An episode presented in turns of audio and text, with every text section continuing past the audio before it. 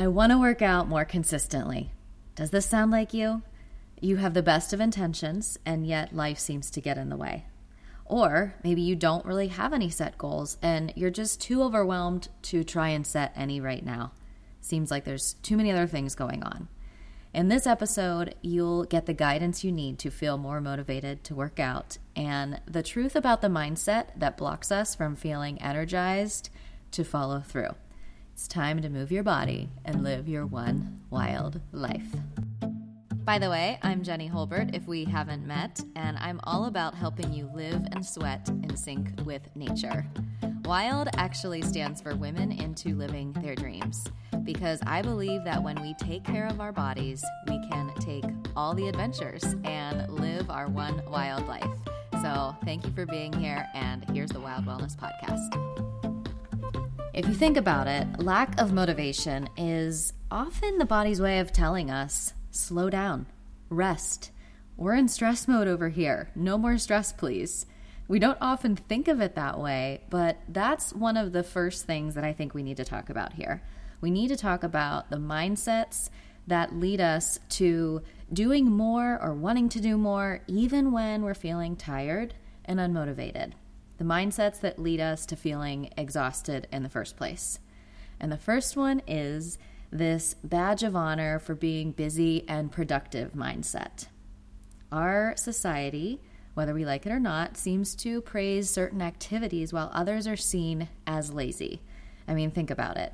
If you are busy and successful and have a lot going on, the better that you're doing. Whereas if you're taking a break, or you are resting, or you are in a period of non-productivity, it's seen as less than and just not as good. So I actually have this shift that I created in my life because I realized what kind of mindset this was for me, and that I had grown up a culture that really taught this, and also with a lot of very driven, motivated, ambitious humans, which is not a bad thing. But if we only have that side and we're not really shown the other one, then we can walk around saying, I'm so busy and there's so much going on and all of that. So I really have come to not like that word, busy. And instead of saying busy, I try to catch myself and say that life is really full. Because that's the truth. When things are busy, it means life is full. It means that there's a lot going on. So I don't know if that little wording shift is something that will help you or inspire you with this, but really the idea here is just recognizing where in our lives we might be putting on this, well, I'm busy and therefore I'm productive and therefore I'm a good human or I am doing well. And where that maybe is getting us into this cycle of overdoing, overworking, and thinking that we need to just be doing more, even though we're feeling tired, and maybe we need a little bit more the opposite of that. You know, I talk about our nervous system all the time and how we have this fight or flight, sympathetic part of our nervous system reaction, and then we also have the parasympathetic, which is the rest and digest state. And the truth is, we live a lot of our lives with many things that contribute to us being in that fight or flight sympathetic state. So we have to really be conscious of getting ourselves into a restful parasympathetic state if that's what the goal is. So that's my little chat on that, around the mindset that often leads us to doing more even when we're tired. And I know we're talking here about ways to feel motivated to work out, because why are you not motivated to work out consistently? Well, it could be because of what we just talked about. You actually are on overdrive and draining your energy, which I did talk about in a previous episode. But uh, what we're going to talk about now is ways to feel motivated to work out. So you're not feeling motivated. And then you have this guilt or even frustration with your body. Like, why can't I get this together? Why can't I have energy? Like, you want to work out mentally, you have this desire, but your body's just not on board. So my first question for you, if you're not feeling motivated to work out, would be, well, what phase of your menstrual cycle are you in? And if you don't have a menstrual cycle, then my question would be, what cycle are you anchored to? Like, what cycle is affecting you? So more on that in a second. But in terms of the menstrual cycle, if that is you, The luteal and menstrual phases are more restful phases. They're for recovery and maintenance.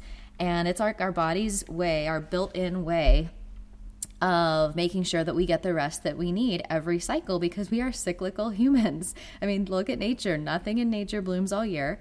And I know I talk about this all the time as well, but if you've never heard me share this, then that would be my first question for you is, if you're not feeling motivated, what phase of your cycle are you in? Because perhaps you're in a phase where that's pretty common, and it makes sense physiologically that you wouldn't feel very motivated. And so again, what if you don't have a period? Then I would say, what cycle is affecting you? And one of those cycles could be the moon cycles. So what's going on with the moon? Yes, your body is still influenced by a cycle if you don't have a menstrual cycle, and it's influenced by the moon. We're all influenced by those things. And the moon itself, especially on its twenty-nine day cycle, actually regulates fluids in the body. That's why our menstrual cycle is so connected to that. It's interesting that in ancient times, our ancestors called this being on their moon when they were having their period. But the thing is, if you track your cyclical patterns along with your body's symptoms and other rhythms, you may notice some things that you can adjust. And this is exactly what I teach in my programs, the importance of tracking a cycle with your workouts and teaching you what to track and kind of what to notice. So of course, those can be something that you check out too if this is a whole new concept and you are really on board with this idea.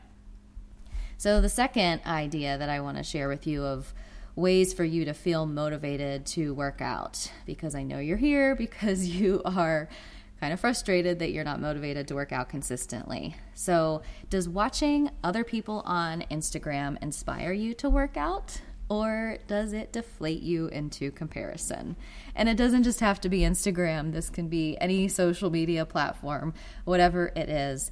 But let's be honest. We see the highlight reels, don't we? We see the best.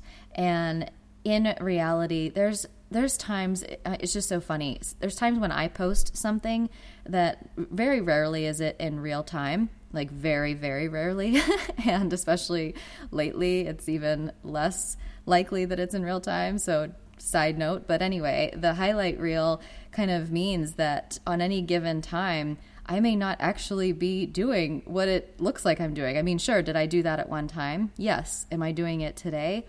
Not necessarily. And is it balanced? Do you, are you always seeing all parts of it? Well, no, not necessarily. Not all of us want to show every aspect of our lives and every part of our cycle and all the experiences we have. I don't think it's really meant to be broadcasted that way, and that's okay. So just keep that in your mind. And I know that you probably know that, that you see the highlight reel, but take it a step further, because if you already know that, and you're thinking to yourself, okay, well, I already know that, and so I'm going to try not to compare myself or judge myself. Let's be honest and realize what these platforms are built for. That's sort of a whole nother topic we don't need to go into, but if you've seen the documentary, The Social Dilemma, or any conversation around the influence that these platforms have on our mindset, on our Um, social interactions, on our, our state and the way that we think about ourselves, it really is something to consider, how you choose to interact and when and how you do that, basically. And that sort of goes into um, my next point too, but just kind of ask yourself, like, who am I trying to please or impress? Who am I trying to keep up with? And why? Am I really just here to do my own thing? And, you know, those pep talks can be helpful, but I think more than that, we have to really notice our interactions and when and how we do that, so that we can have control over it instead of those things having control over us. So the third point here is to know your energy drains. If you're struggling with motivation, you really need to know what is draining your energy and what fills you up, which is what I talked about in episode one oh five. I'll link that in the show notes as well. But I talked about energy drains and what fills up our energy, because it's so important. We can be reacting and responding instead of having boundaries and intentions. This can be with technology in our life, with emails, with messages, with social media.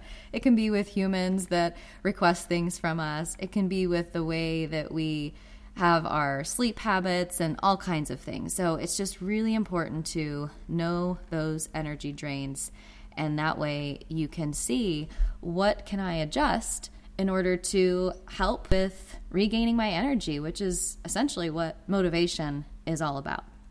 So to recap, the mindset that you want to be aware of that can lead you to doing more even when you're tired is that badge of honor for being busy and productive, and think about how you might like to reframe that. And then ways to feel motivated to work out. Number one is asking what phase of your cycle are you in and being conscious of that and working with it instead of against it. Being aware of how you might be comparing yourself to other people, their highlight reels and what they're doing instead of staying in your own path. And knowing your energy drains and knowing what fills up your energy. So knowing how you can support yourself no matter what's going on around you, but it all starts within you. So I hope that something in this episode was helpful to you and you're taking some message away you can take action on and start to incorporate into your life. Whatever it was, I'd love to hear about it. Please leave it as a review on the podcast. Leave it as a comment there, and reviews always help more people find the podcast, so I truly appreciate that as well. And thank you for being here. Thank you for showing up. Until we chat again, go live your one wild life.